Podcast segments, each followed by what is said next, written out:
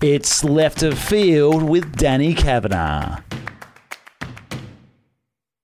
Hello, lovely listeners, and welcome to episode six of Left of Field. I'm Danny Kavanagh, and today I was lucky enough to sit down with media superstar Basil Zempilas. TV, radio presenter, and commentator, this man does it all, and he shares some really inspiring stories. I hope you enjoy. Welcome, Basil, to Left of Field. Thank you. I made the call for a big name, and I've got the potential future Lord Mayor of Ah, Perth. Well, I'm, I'm, well, potential is a, is a good choice of words, but I'm flattered with that uh, big name description. Lovely to be here and um, terrific to help out. On the L- Lord Mayor, let's start there. Are you going to run? I, look, I honestly, uh, I'm not sure, but I am very interested, and I haven't hidden that. Um, it clearly would take a lot of time, and there would be time pressures. Um, and I've just got to work out if I can manage that commitment with the other commitments that I would have. The which w- hundreds of others you have I- going I- on. I guess so, which would need to stay in place. But what I can tell you, I've definitely got the passion for it. Uh, in my mind, I would love to do it. I've got an appetite for it. I think the city needs something. I think the city, probably above all right now, needs a champion, someone to get out there and spruik Perth and to say, to wave the flag for Perth. And I've got a big loud voice in you know in more ways than one. And you know I think people do take notice of me both here and around the country when I speak. I, I grab their attention. So if I can use that instead of uh, for bettering my own uh, career for for the city of Perth then why not? So look I'm re- I'm genuinely thinking about it. I would love to do it. And if I can find uh, a way to get the right balance then I will do it Yeah, great. Well, exciting. Watch this space, Yeah, maybe. I think so. Yeah, I mean, and I need to decide pretty soon. But um, oh, oh, look, I, I've got a real passion for it. That's for sure. well, let's start what could have been in a short-lived footy career for you with West Perth. How Hmm. Was how was playing for them? Look, I loved playing footy. It was a, a love of mine, and I, I probably, if everything had been equal, I would have loved to have played some AFL football. Uh, and I was on that path. I was told by a few coaches who had been at that level that I was good enough, but my body wasn't good enough. Unfortunately, I, I had a lot of injuries. But I, I look, I barracked for West Perth as a kid. I got the opportunity to go to West Perth out of high school. I I played league footy at 18. Uh, I loved every minute of it. It was a great thrill to wear the red and the blue. And in a football career or in any career, you probably look for signs that things are happening for you. And whilst I had some success and played some good games and, and obviously um, came under some people's notice, I just didn't have much luck with injuries and my body didn't hold together. And, you know, I used to joke about being skinny and, and having brittle bones, but it wasn't anything like that. It was just bad luck. At the same time, I was pursuing this career, I was studying at uni, and it's like things were falling my way in this career, even at an early age. And, and so when I was offered a job almost out of the blue at the age of 22 by Seven to become a, a cadet sports reporter and join Seven News, even though it was a really tough decision which way to go because I felt unfulfilled in my footy career, there was no choice to make. It was obvious to me that, wow, you've had all of this bad luck with footy and it looks like you're having this good luck with the with the journalism career.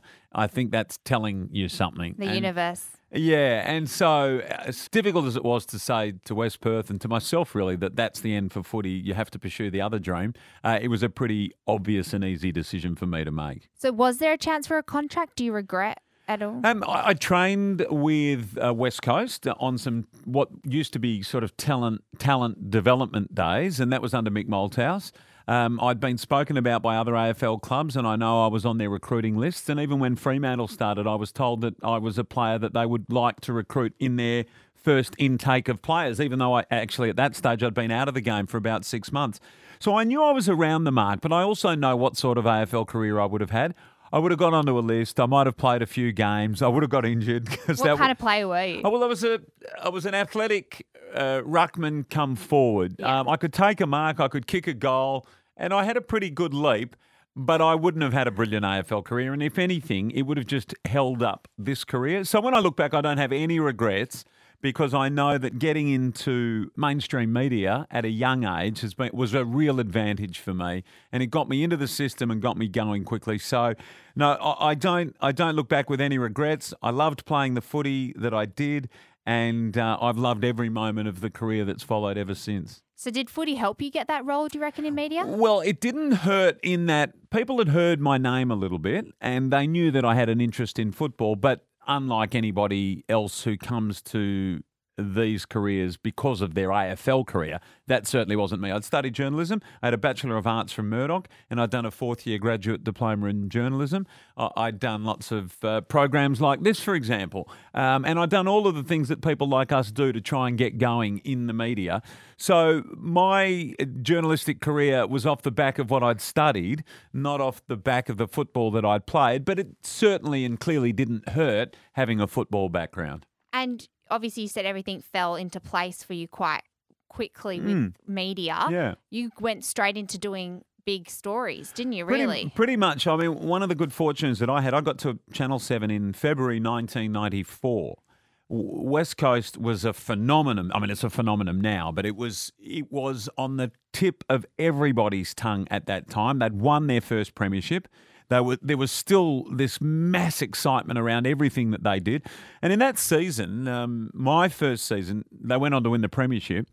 But in those years, Channel 7 and 9 and 10 for that matter were travelling almost every second or third week with the Eagles. And um, so I was I was sort of into the formative stages. You were going over to Melbourne straight away. It's almost straight away, which I look back and think, how lucky was I? And I spent most of the month of September. It doesn't happen these It doesn't, no. In my first year, I was in Melbourne.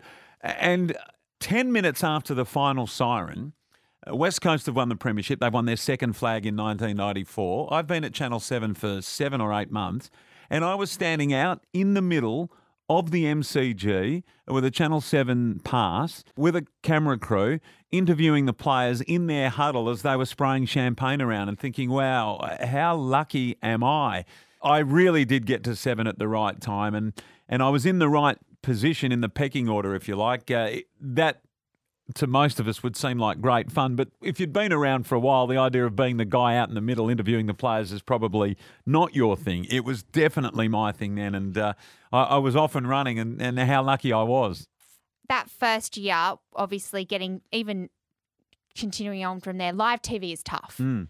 What is any fumbles, any big mistakes you've Yeah. made along the way Yeah, that you can um, think about? Well, you know, doing live crosses is something that you can get better at all the time. And I say that to a lot of young reporters. And if you make a mistake in the early stages of your career, you can really kind of, uh, you know, can really knock you around.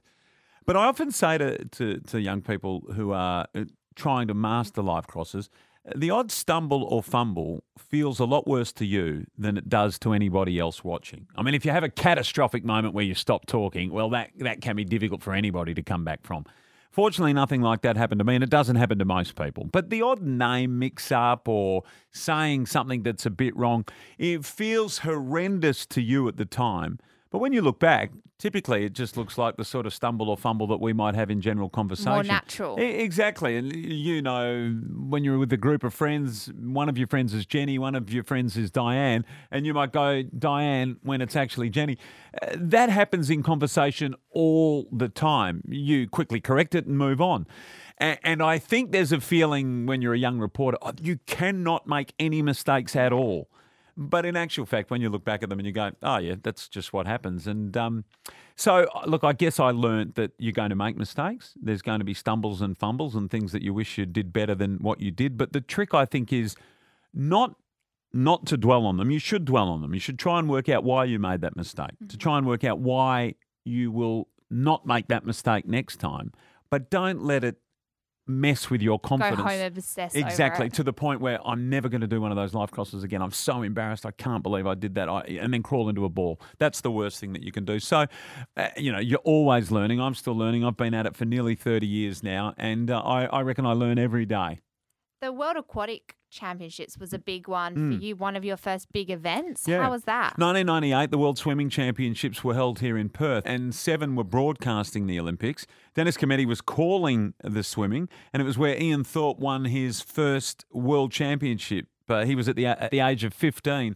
Uh, I was put on late as the sort of network reporter for that event, and it put me around a big world event, if you like, even though it was in my own backyard at Challenge Stadium, uh, as it used to be called. The Superdrome is what it used to be called when we first started. It gave me a taste for what it was like to work on those big events, uh, Olympic style events or Commonwealth Yeah. Games and or, or you know Australian Open type things. So uh, I loved the thrill of that. I loved the adrenaline of it, and I loved how you know for a time all all the eyes seemed to be on this one event. And it's something that probably stood me in good stead down the track. It gave me a taste at a young age of what it was like to work on one of those uh, large scale world events. And um, the thrill of it was something that I knew I wanted to be a part of more. And you also, that would have been your first scandal that you reported on with the Chinese? Yes, so yes, I remember the Chinese swimmers arriving, um, and they came through the airport. And this is not sexist or anything like that, but the, the female swimmers looked like male swimmers. The, the, I'm talking in terms of body Yeah, size. Yeah, I've seen photos of it and their shoulders. Uh, it was quite unremarkable, and swimmers are big anyway. Female swimmers can be very It's broad shouldered, yeah. but but these female swimmers, a couple of them, look like men. And then a few days later, there was some uh, vials of blood found in their accommodation, which was near Beatty Park, and a couple of the swimmers were sent home in disgrace. It's funny, you know, I, at the time that just seemed like a story of drug cheating. Now you wonder what forces were at play on those swimmers to be taking whatever it was that they were taking. And more to the point, I wonder what whatever happened to them. Almost certainly it wasn't their choice to do it. They were almost certainly made to do it by the, the state run system. Are they still alive? Are they okay? Um, We'll never know. And and you know, only now when you think about, I think back over that, you think, gee, that's very unfair, isn't it? What happened to them? And uh, A heavy price to pay. It is, you know, that, and that's Danny in its own way. That gives me an idea. Really, it's not a bad story to to find, particularly that one swimmer who was the poster child, if you like, of that program at the Yeah. time. It would be Where are they now? fascinating to know where she is now.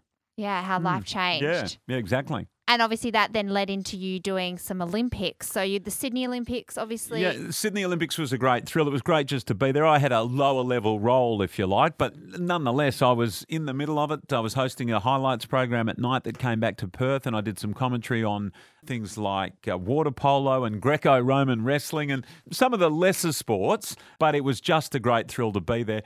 And then, not long after the Sydney Olympics, Seven lost the AFL broadcast rights Yes. uh, at the end of 2001. So I was kind of on the national scene then and in the Seven sport team without being obviously one of the main players. And then when we lost the footy rights, some footy commentators left and went to Channel 9, principally Dennis Cometti. Others stayed. Bruce stayed. I stayed. I wasn't at that level to be offered a gig at nine anyway. But Dennis going in particular really opened things up for me, and um, I was I was the weekend sports presenter here in Perth at the time. Uh, and I was offered Dennis's job when he left and went to nine at the end of the 2001 season. And so then I was the Monday to Friday guy sitting next to Rick and Sue. But then when the next events that Seven still had the rights for came up, for example, the 2002 Winter Olympic Games Yeah. and the 2002 Commonwealth Games, I then was able to step up onto that next rung of commentary. You were And- the next in line. and that was a great thrill because Bruce was our main man and stayed during that five year period. But it meant you were working pretty closely with Bruce. I was lucky enough to already have worked so closely with Dan. And then I had the better years to come when he came back to Seven.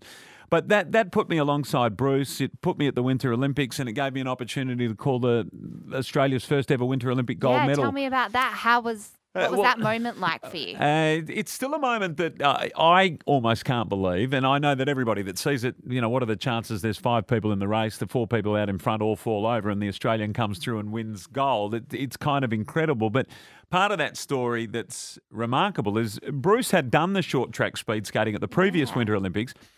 And was given the option, as Bruce should be given, to do whatever sports he wanted to do together with the EP. And I think they worked out that the schedule meant that those events weren't so high profile or in the mm-hmm. best times, and that he was better off doing some of the other events, even if there weren't Australians as Okay. as competitive. They were the more traditional winter sports that would be played in prime time in Australia. More more eyes on it. Exactly. So things like the downhill skiing, which is a you know Mm-hmm. a poster event at the games. So Bruce opted out of the short track speed skating, and I got a phone call saying, "Hey, would you like to call the short track speed skating at the Winter Olympics?" And I said, of course, I'd love to. Didn't know anything about it. Uh, had never been to the Quickly ice or get snow. every book you've ever seen. That's exactly right. And then, you know, fast track, there I am. And Stephen Bradbury goes on this amazing run. He gets through the heats, gets into the quarterfinals, from the quarters to the semis, had a bit of luck along the way, finds himself in the final. There's only five people in the final. He was easily the slowest, but what an amazing thing just to have an Aussie in the final, and I'm calling it. And then, with all of that, at the last turn, the four people in front all go over, and Bradbury at the tail of the field comes through to win gold. I remember saying it like it was yesterday. And it's like time stood still. And you did say he won gold, which we weren't sure. And is no. that something that you're really proud oh, well, of that you were able to capture that moment now for I history? am because when they play it, it's not, we don't know what's happened. It's Stephen Bradbury has won gold. Now, probably it was over anxious from a young commentator because at the time, even though he had crossed the line first, it then took half an hour to decide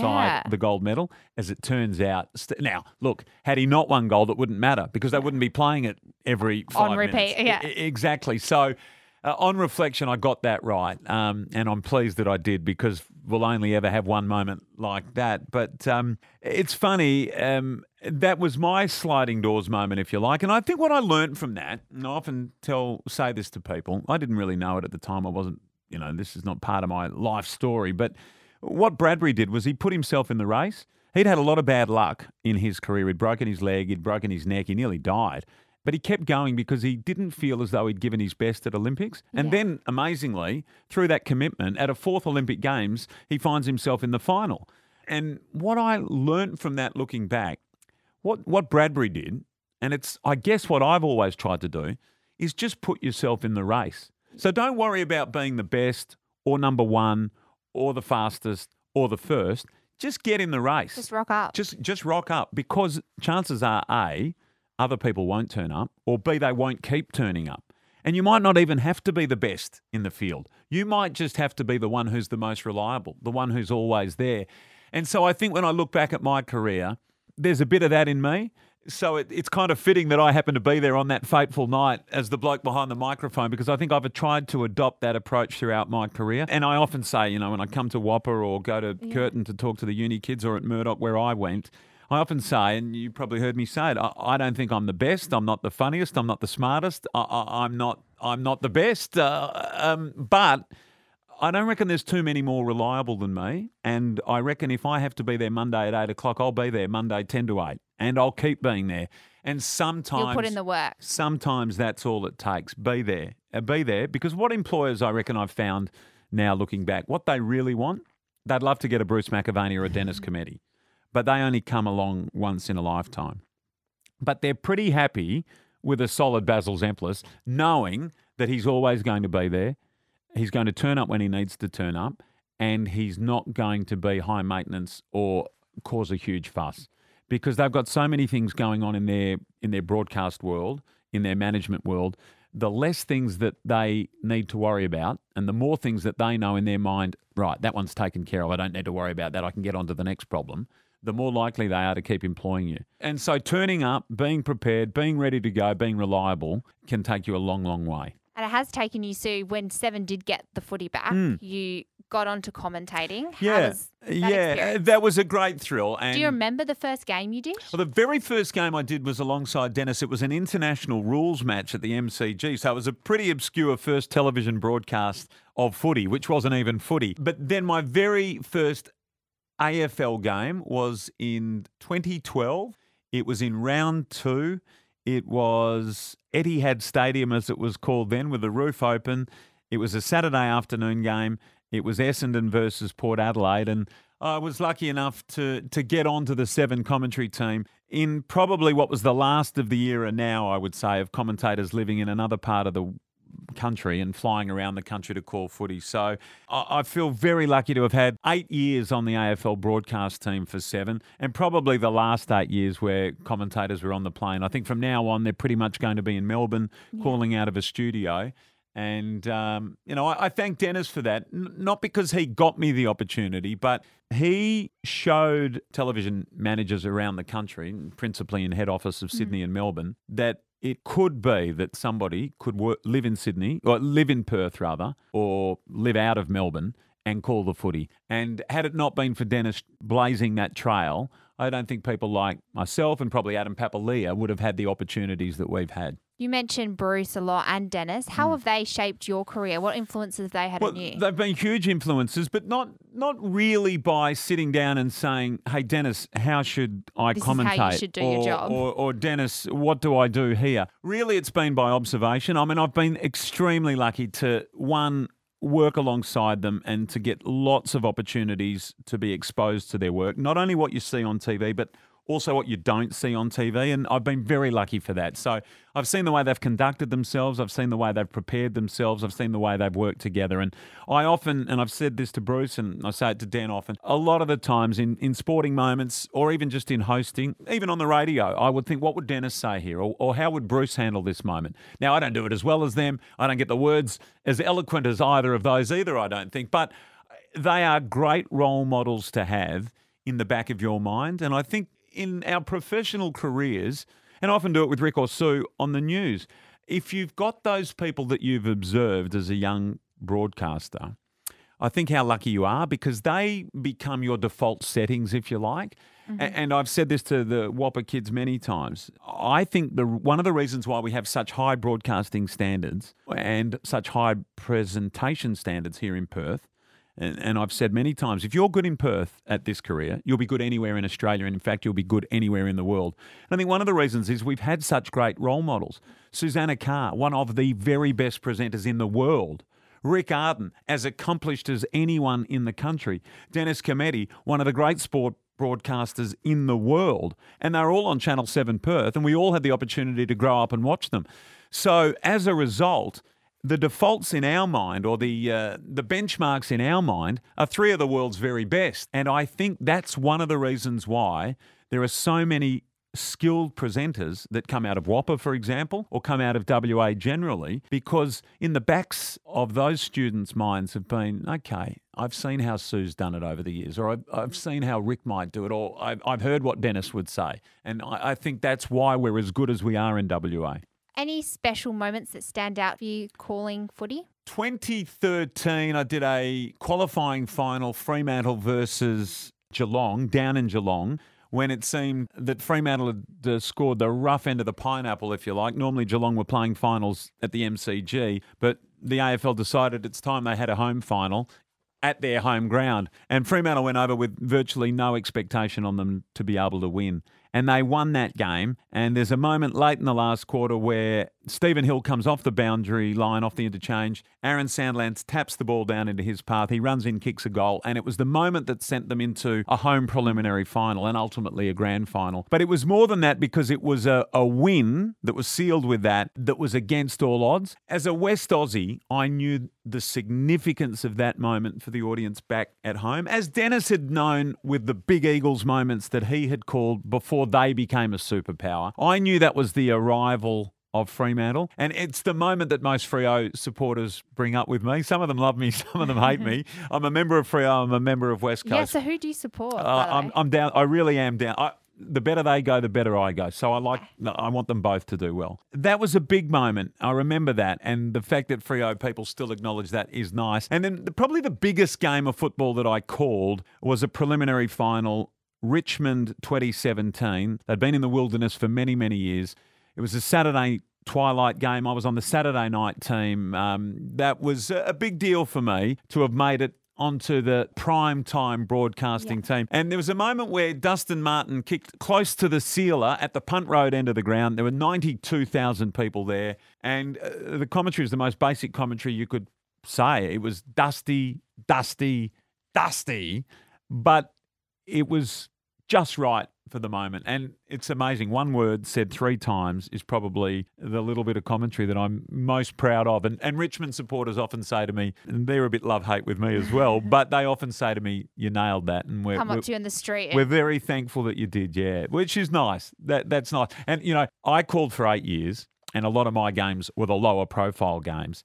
So I I think of Dan and Bruce, what they must get. You know, because they've called so many big moments. Yeah. Uh, what what must life be like for them when they get in a taxi or they're at a restaurant and people recall commentary to them? It must be very special. yeah. And you mentioned obviously Eagles and Dockers here in Perth. We're Hmm. a, a two team, one town. How do you find that? Uh, it's different, obviously. It's different to Melbourne. And so typically you find the Melbourne people uh, a bit more accessible because they've got to compete for the airtime. I'm a parochial supporter of WA footy and the WA footy system. Think uh, what the Eagles and Dockers do by being based in Perth and flying backwards and forwards is nothing short of miraculous. And, you know, what people like Dean Cox and Matthew Pavlich were able to do for so long, when you factor in the travel, having done it myself for sort of an eight year period, and the last two years of it with Weekend Sunrise, every weekend to Sydney, it's a big, big ask. And nobody on the East Coast, no one I know in my area and I know in their area, no one gives them credit for that travel factor. And unless you're doing it yourself, you just don't know the toll that it takes on the individual and on the individual's family. It's a big, big ask to be able to do it from over here. Is it tough in the media reporting on it? Do you feel like there's a bit of a hub and the passion strong? I know you've had a few Hmm. even testing moments with Simpson when you're trying to get the real Yeah. story. Uh, no, that part's fine. And that, you know, I think Seven certainly respect, mm, certainly 6PR as well. Everyone that I work for respects the Eagles and the Dockers. And I know that even though it's begrudging at times and it gets testy and it's a bit, it can be a bit of argy bargy, I know that they know how important the media is to them as well. So those moments are fine. In fact, those moments should happen because that's a professional relationship between Yeah. two adult parties, if you like. I'm asking the questions. They're not always going to like them. Plenty of times when I pat them on the back and pump their tyres up, and they are going to like it. So there's nothing personal in any of that. And I don't sort of walk away from a, a moment like that and think, oh, bloody Adam Simpson. No, he's entitled to answer questions the way he feels they should be answered, as I am entitled to ask them the way I feel that they should be asked. And on, in that instance, we differed on whether we thought it was legitimate to be putting those questions. But uh, that was, uh, a, that's Brayshaw, Brayshaw, and, and, and, um, Andrew Gaff. Gaff. That's Yes. right. Yes. Yeah. And, and was is there a culture problem at West Coast? Oh, big question. Yeah, well, it was, as it turns out. They won the flag that Yeah. year.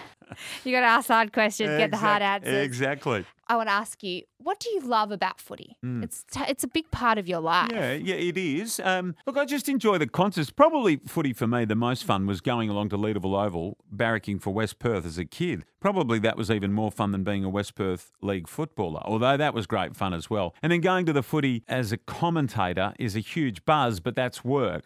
And so it's not as much fun, although the work is fun, but you've got to do homework and you, you're not rocking up with your footy budget and a voice to cheer for your favourite team. You're there to work and there's an expectation on you and there's a level of pressure on you. So it's multifaceted. But what I do know from coming through football the way I did is starting out as a mad supporter myself, I know how much football means to the people that are sitting in the crowd or watching TV. And that's probably what I love about it the most. Even though I'm no longer one of those people, football is different to me now because it's become a big part of my professional life. And so there's a professionalism that comes with it. But I love the joy that it brings the people that are watching that broadcast or are sitting there in the crowd.